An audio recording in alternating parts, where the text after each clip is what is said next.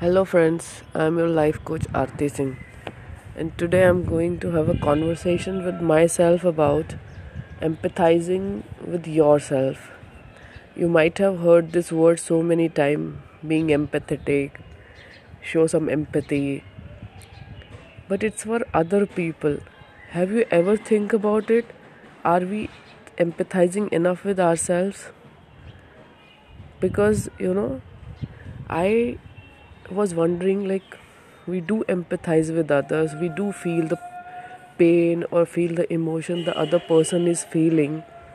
But have you ever think about that are we empathizing with ourselves?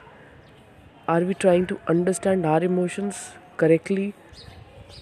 Or what kind of thought process we are having? What kind of emotion we are having? What kind of emotional ups and downs we are going through what feeling I am feeling right now, which part of body I am feeling.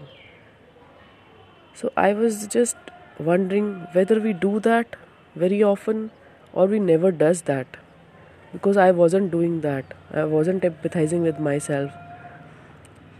Being a life coach, I was empathizing with many people and that was like it became my second nature to be empathetic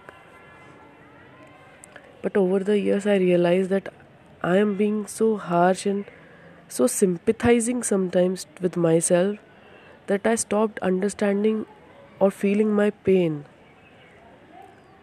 So I am feeling sorry for myself today because I am in sympathy for my with myself for so long and that wasn't working now. So I need to learn to empathize with myself and that I would definitely share whatever I learn in this journey of empathizing with myself. And if you guys have learned anything, just do share with me. And please try that out.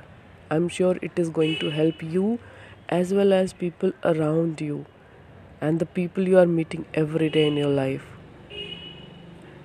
So stay connected, stay happy and be empathetic with yourself. Lots of love. Take care. Bye bye.